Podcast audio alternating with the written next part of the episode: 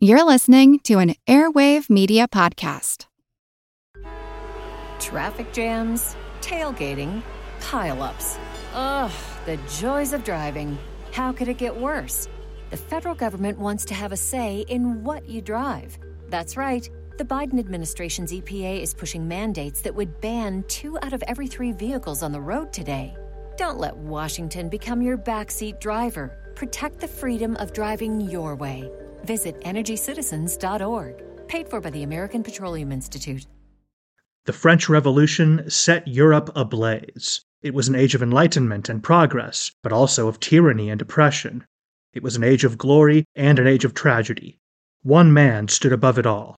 This was the age of Napoleon. I'm Everett Rummage, host of the Age of Napoleon podcast. Join me as I examine the life and times of one of the most fascinating and enigmatic characters in modern history.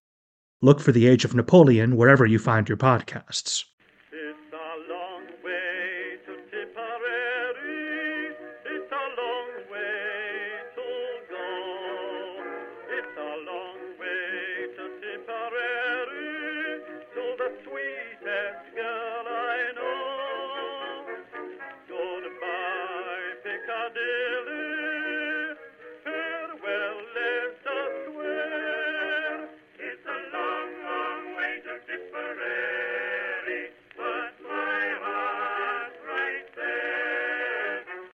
Hello, everyone, and welcome to History of the Great War episode 177.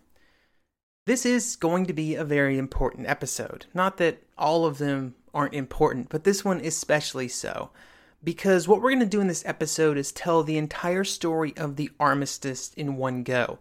That means we will touch on the situation on the German home front, which was the real impetus for the armistice push from the German politicians. We will then go into a bit more detail about the removal of Ludendorff from his position at the head of the German army, an important step to remove him as a roadblock to peace. Then we will discuss the abdication of the Kaiser, who long resisted but eventually realized that he had no other choice but to give up his crown. After all of this turmoil was over in Germany, they then had to receive the armistice terms from the Allies, a situation which we will dig into, including how it was presented to the Germans, the circumstances in which they received it, and then the events leading up to the signing. The second half of this episode will then look at November 11th at the front. The fighting that had been going on for over four years would not stop until exactly 11 a.m. when the war was over. This meant that there were men dying in attacks right up until the final minutes, completely pointlessly, uh, I might add. Once we cover the events at the front, we will then set us up for to do some house cleaning next episode to finish up our story of the military side of the conflict. Up to this point in our story, the road to the armistice has been a long one. The offensives, the counterattacks of 1918, the removal of Bulgaria from the war, the developing disaster in Austria Hungary, and then the peace notes of October. All of these had played a role in breaking the German desire, both politically and at the front, to continue the war. In both of these realms, politics and military, they pushed the German leaders into an important decision the removal of Ludendorff from his position as quartermaster general.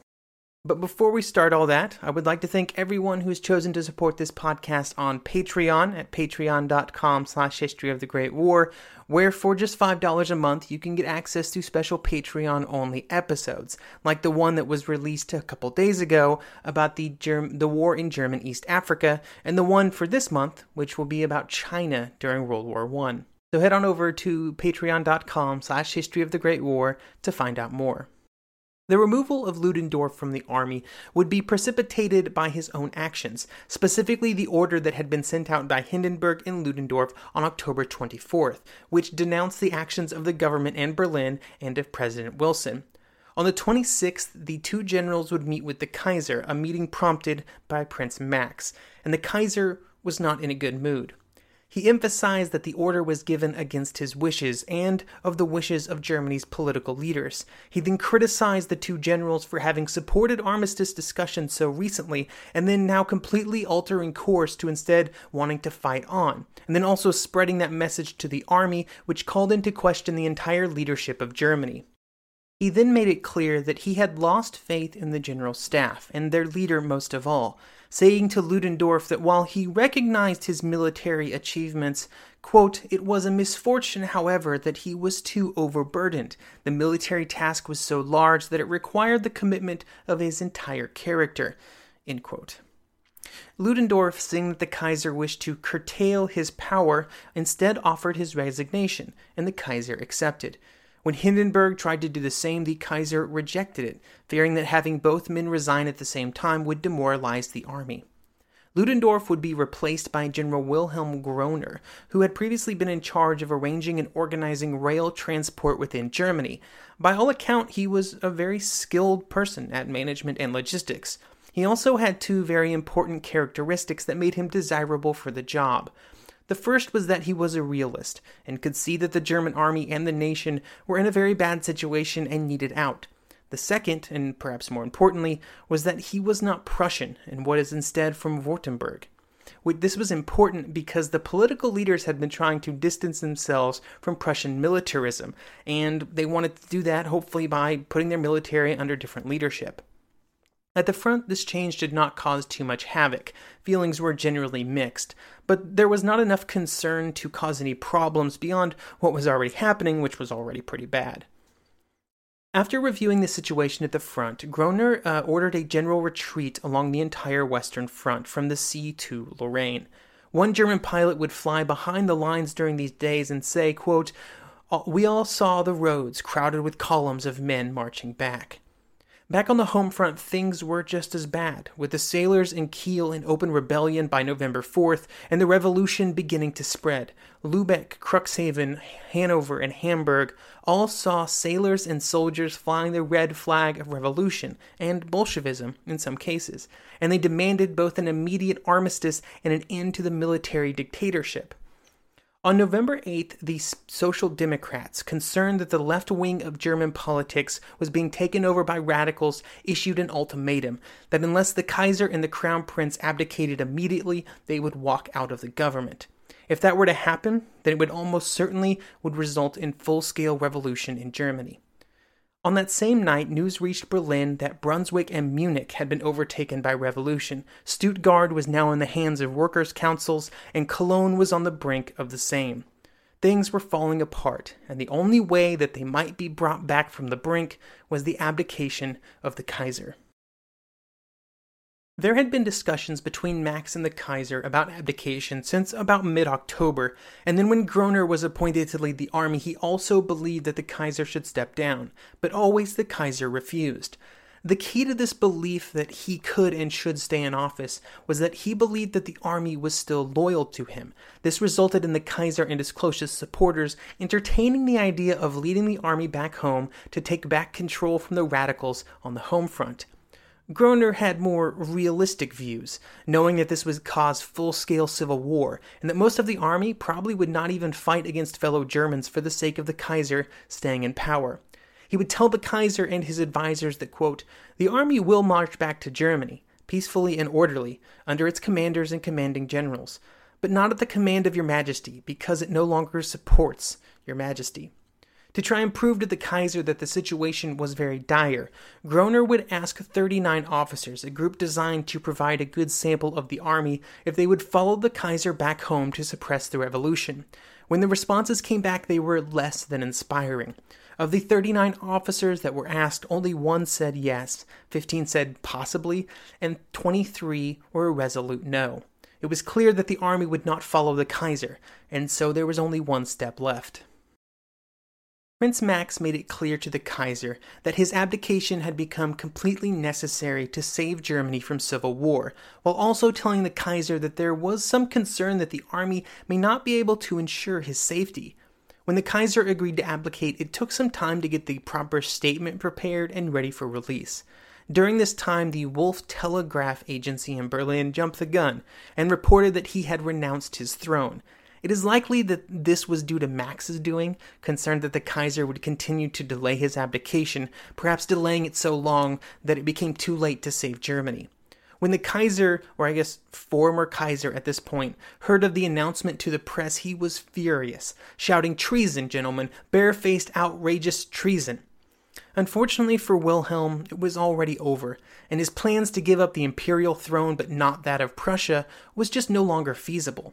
Seeing that there was nothing that could be done, he agreed to enter exile in Holland. Back in Berlin on November 9th, Prince Max handed over the chancellorship to Fritz Ebert. The transfer of power was required to break any connection to the previous government and monarchy. The Hohenzollern dynasty in Prussia and Germany as a whole was at an end. Now there was just one more thing to bring to an end the war itself. On November 8th, a German delegation would arrive at Allied headquarters to discuss an armistice. This delegation was led by Matthias Erzberger, the leader of the Catholic Center Party and the current German Secretary of State. It actually took some time for the German leaders to find people who were willing to be part of this delegation, as it was almost certain that being a member of it would have serious negative effects on every participant's future political careers. Erzberger was only persuaded to accept as a matter of duty to the nation, and he would pay for it, because in 1921 he would be shot to death by German ultranationalists who regarded his part in the delegation as nothing short of treason to his country. On November 7th, the delegation started its journey, and it would travel all day and all night to arrive at Compiègne after having started on the other side of the German lines, then moving through the lines during a ceasefire arranged by the Allies, and they would arrive at Allied headquarters by rail at 7 a.m. on the 8th and just a short while later they would meet with Foch, who would present them the armistice. While the German delegation was in transit, Foch made something of a mistake that would cause a lot of headache for the French authorities. When Foch had agreed to meet with the German delegation, he had arranged for a ceasefire to let them pass through the lines, a very typical practice. You don't want delegates getting hit by artillery shells. However, to get the information about the ceasefire to the Germans, he used the Eiffel Tower radio transmitter, which basically everybody in Europe could listen in on. News spread pretty fast about what was happening, and it was misinterpreted by many. Instead of being correctly read as a local ceasefire that would only last a few hours, some believed that it was a permanent one across the entire front. In Brest, the head of the American naval forces there was informed of this development and he shared it with Roy Howard, the head of the United Press wire service. Howard, who was ecstatic to get such big news delivered to him, asked if he could send it out, and the admiral said, Sure, why not? And Howard ran to his office and cabled back to New York the headline quote, Paris, November 7th. The Allies and Germany signed an armistice at 11 o'clock this morning. Hostilities ceased at 2 o'clock this afternoon. With the news out, the French began a lengthy series of refutations as they tried to make sure that everything was properly denied and properly corrected. While this big news was being ironed out, just the fact that there were discussions happening between the Allies and the Germans that appeared to mean peace was on the horizon was front page news everywhere.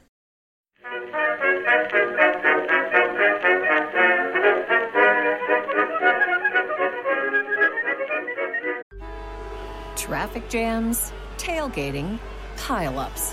Ugh, the joys of driving. How could it get worse?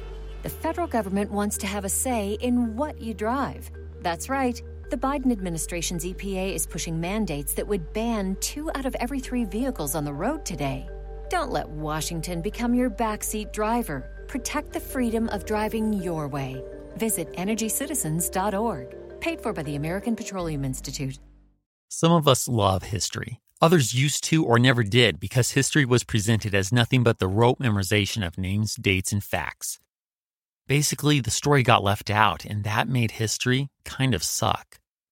My name is Greg Jackson.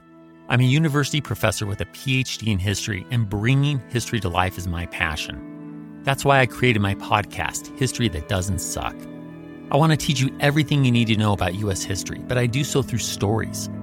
Let me tell you about George Washington begging his men not to mutiny against Congress, Clara Barton saving Union soldiers amid enemy fire, enslaved Frederick Douglass risking his life for liberty, and about so many other figures as their real experiences make industrialization, social movements, and even congressional debates and tax policy come to life. Subscribe to History That Doesn't Suck today and join me, Professor Greg Jackson, every other week for a new episode, where I'd like to tell you a story.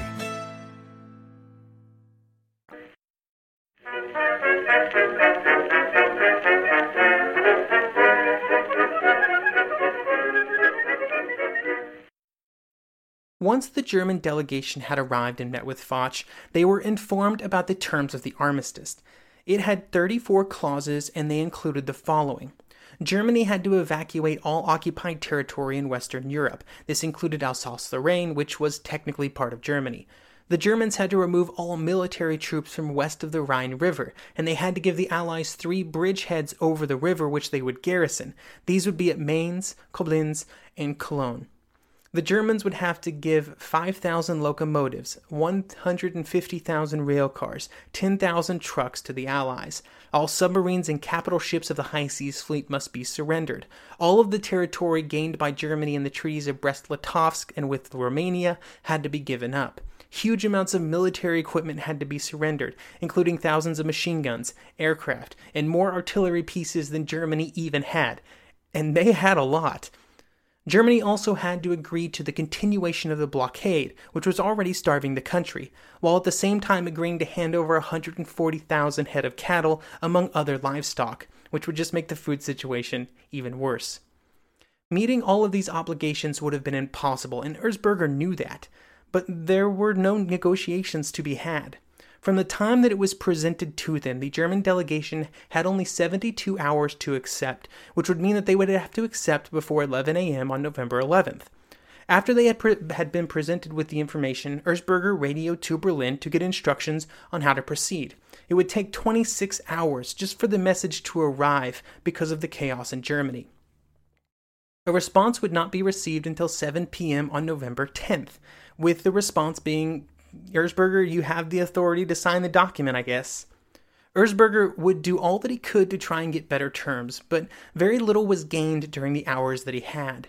Pretty much the only changes were very small adjustments, like altering the wording slightly so that Germany did not have to hand over more items than it possessed. The most important piece, the blockade, was non negotiable, but the French said that they would reevaluate it after the armistice was signed. At 2 a.m. on November 11th, a final review of the document began, and at 5:20 a.m. it would be signed. Once it was official, messages went out to all of the military commands on both sides, stating that the fighting would stop at 11 a.m. that day, but that there would be no communication between the troops of both armies after the armistice came into effect. Many commanders were also concerned about the conduct of their men after the armistice came into effect, and this caused some to send out orders for what officers were supposed to do when the time came. General Groener would advise the German generals that, quote, the discipline of the troops must be maintained by every possible means. Fraternization of our men with enemy troops must be prevented. He closed, needlessly it would seem, with no furloughs will be granted. Haig was already thinking even further ahead, already concerned that the men who had been trained and had been executing a war for years would not be easy to deal with once the fighting stopped and they got bored he would tell his officers that they needed to determine, quote, a number of ways in which the men can be kept occupied. It is as much the duty of all officers to keep their men amused as it is to train them for war. End quote. As the news got out, and even though all of the Allied commanders knew now that the armistice was just hours away, they were determined to keep fighting until the very end. Foch wanted to keep the pressure on as long as possible. Pershing completely agreed. Both would order attacks on the last day. Pershing would forward along information that fighting would stop at 11 a.m., but did not rescind any previously ordered attacks from taking place. These actions were incredibly wasteful, because part of the provisions for the armistice was a general withdrawal of the German army over the course of no more than two weeks. This meant that any ground gained on this last day of fighting would have been given over voluntarily in a few days at most. Because of this drive for more attacks at the top of the armies, the precise actions along the front in the final hours were often determined by individual officers at divisional level or below. For example, of the 16 American divisions that were at the front on the morning of the 11th, seven would stand down from any attacks while they waited. These commanders had decided that since the signing was imminent, all other orders were unnecessary. This meant that nine American divisions would continue to fight and to execute attacks that were already planned. The same thing would happen on other areas of the front, like in the north with the Canadians. General Currie had orders to attack and take Mons on the morning of the 11th, and these orders would be carried out even though the Germans would have abandoned the town the next day anyway. Currie would later be questioned about these orders, and he would justify his decision by saying, quote, The reason Mons was taken was that we obeyed the orders of Marshal Foch that we should go on until we were ordered to stop. It was a proud thing that we were able to finish the war where it began, and that we, the young whelps of the old lion, were able to take the ground lost in 1914. These types of decisions all along the front would result in hundreds and thousands of casualties in the very final hours of the conflict. With the final document signed early in the morning on the 11th, it made for some very busy hours as communications officers and runners all along the front tried to spread the word of the coming armistice on both sides of the trenches. As the news got out, the reactions were different everywhere. Ernst Kleinmeyer was a German telephone lineman. He would write in his diary that there were rumors of the armistice floating around long before official word was received. He would say, quote, we are just killing time. We are thinking and hoping that it is the real thing, that we won't have to endure another winter out here to suffer, freeze, die, and join our comrades who sleep the eternal sleep far from home. A short time later, his sergeant would appear in the doorway of his dugout and say, quote, The armistice has been signed. For Kleinmeyer, the news was a relief, but there were still sounds of fighting all around him. Feldwebel George Brucker would, who had been on the front since about 1914, was stuck in a trench early in the morning on the 11th. At 7 a.m., his company commander would come weaving through the trench, saying, Cease fire at 11, pass the word, cease fire at 11. But just as the news was getting passed around his unit, gas shells began falling on his positions. And when he got his gas mask on, he could see the shapes of American soldiers moving their way. After the war, he would write, quote, it was all the harder for us since we knew that the end could not be far off. We ducked at the sound of every explosion, which we had never bothered to do before. The old hands fought for the deepest, safest dugouts, and did not scruple to leave to the young recruits the hundred and one things which were risky. The thought of an attack was more terrifying to them than to the young soldiers who were still so inexperienced, so touchingly helpless, yet in spite of everything, so willing. When he looked at his watch during the American attack, it would be just 2 minutes to 11. At 8:56, the commander of the American 79th Division would radio his units and say, "Hostilities will cease on the whole front at 11 hours today, French time. Until that hour, the operations previously ordered will be pressed with vigor. At 11 hours, our lines will halt in place, and no man will move one step backward or forward." This meant that they would continue their attacks until 11. At 9:20 a.m., Colonel Thomas Perch would tell his men that the forthcoming attack was canceled, only to then be informed that it was back on due to an order from his unit commander.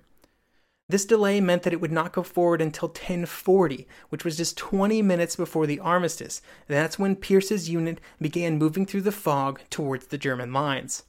At 1035, the American 26th Division attacked, while at the same time the 80th French Infantry Division went forward beside them. The French colonel in charge of the attack had received two messages at the same time, one saying that the war would be over at 11, but that he was also to attack at 9 a.m. All along the front, commanders prepared for the coming armistice. In some cases, battery commanders who were preparing to fire their final artillery rounds of the war attached long cords to their guns so that tens or even hundreds of men could pull the rope for the last round of the war. In some cases, 200 men would fire a single gun. Some units were actively fighting right up till 11 a.m., with men dying on both sides in the final minutes. With just a few minutes left, two German machine gun squads manning a roadblock would see American troops advancing towards them, and they would fire in self defense. With the seconds counting down, the Americans would duck, but then one American would stand up and charge, Private Gunther. The Germans would once again be forced to fire. The time was 11:59. Gunther was dead. One soldier would later say of the armistice that, quote, victory was sudden and complete. The general sensation was that of awaking from a nightmare. Near Mons, when the firing stopped, some Australian troops saw a German officer rise up above the trenches, take off his helmet, bow, and then walk away. Many first hand accounts talk about the silence, a huge change for the men who had experienced constant gunfire for months, maybe even years. There were often diary entries like this one, saying, quote, The silence is oppressive. It weighs in on one's eardrums. Corporal Carl Noble of the American 5th Division would say that almost instantly the demeanor of the men shifted. Quote, From the minute the firing ceased, the voice talks changed. Before this, one might hear them say, if I ever get back to the States, but now everyone was saying, when I get back. They began to wonder how soon. Some thought that we would start at once and be back by early December. Others thought it would be Christmas time or New Year's Day before we saw the States again. I thought we wouldn't make it before February. Throughout the afternoon, the situation at the front could be best categorized as weird. And when night fell, celebrations along the front began in earnest for many units. Lieutenant Claire Grover would record, quote, That night all the troops along the line were treated to the greatest display of fireworks ever set off. Both sides were setting off their entire pyrotechnic supply of rockets, very candles, red, blue, green, all were sparkling in the air. Private Schwartz would have a similar story to tell. Quote, We could see how we were surrounded by the Germans when they set off the different signal rockets. It was a very beautiful sight, as they had a lot of different kinds. After the Germans were through celebrating, we tucked ourselves in for the night, as we were not allowed to celebrate in any way, except dig in to hold our line in case anything would start back up. Along with various celebrations, final war orders were sent out to units by their commanding officers. In many of these, especially on the German side, there were congratulations and word to try and ease the pain of defeat. General Karl von Einem would write to his troops that, quote, undefeated and tested again and again in numerous battles, you are terminating the war in enemy country. What you have accomplished in the face of an enemy force many times superior to ours in number belongs to history with unbroken ranks, each one staunchly in his place, proudly as we left in 1914, so we want to return to our native soil. The war was over. After the war, especially in America, there were lengthy discussions and investigations into the actions of the armies on the 11th. The fact that so many soldiers were killed in attacks after it was known that the war was ending was something of a scandal. In America, the congressional investigation would say that this was needless slaughter, but the final report stopped short of open criticism of the Army, avoiding any direct accusations of incompetence or blame. I hope you will join me next episode as we look at the immediate aftermath of the armistice. Germany is near revolution. The High Seas Fleet determines that it doesn't want to be captured, and the Allies try to deal with the immediate effects of victory.